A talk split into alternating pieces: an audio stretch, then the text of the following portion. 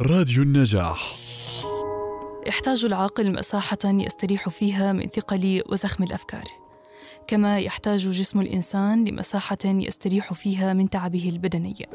والهدف من كلا المساحتين هو الشعور بالراحة وشحن المكان ليعود أفضل مما كان بعد أن يحقق ما يطمح إليه.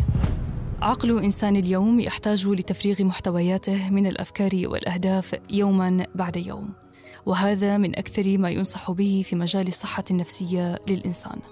فما أكثر ما يدخل إلى هذا العقل من الأفكار وكيف يفكر بها هذا الإنسان؟ الأجندة تعتبر من الحلول المستخدمة.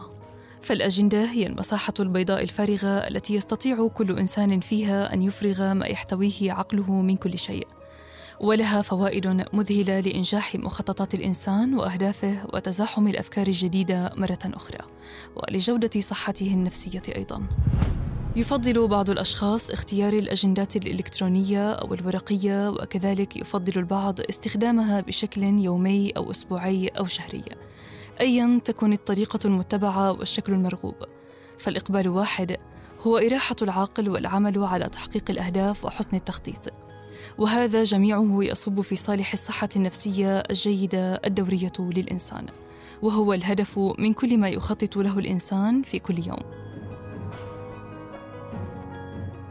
نتمنى أعواما من الأهداف المحققة لكم مستمعينا.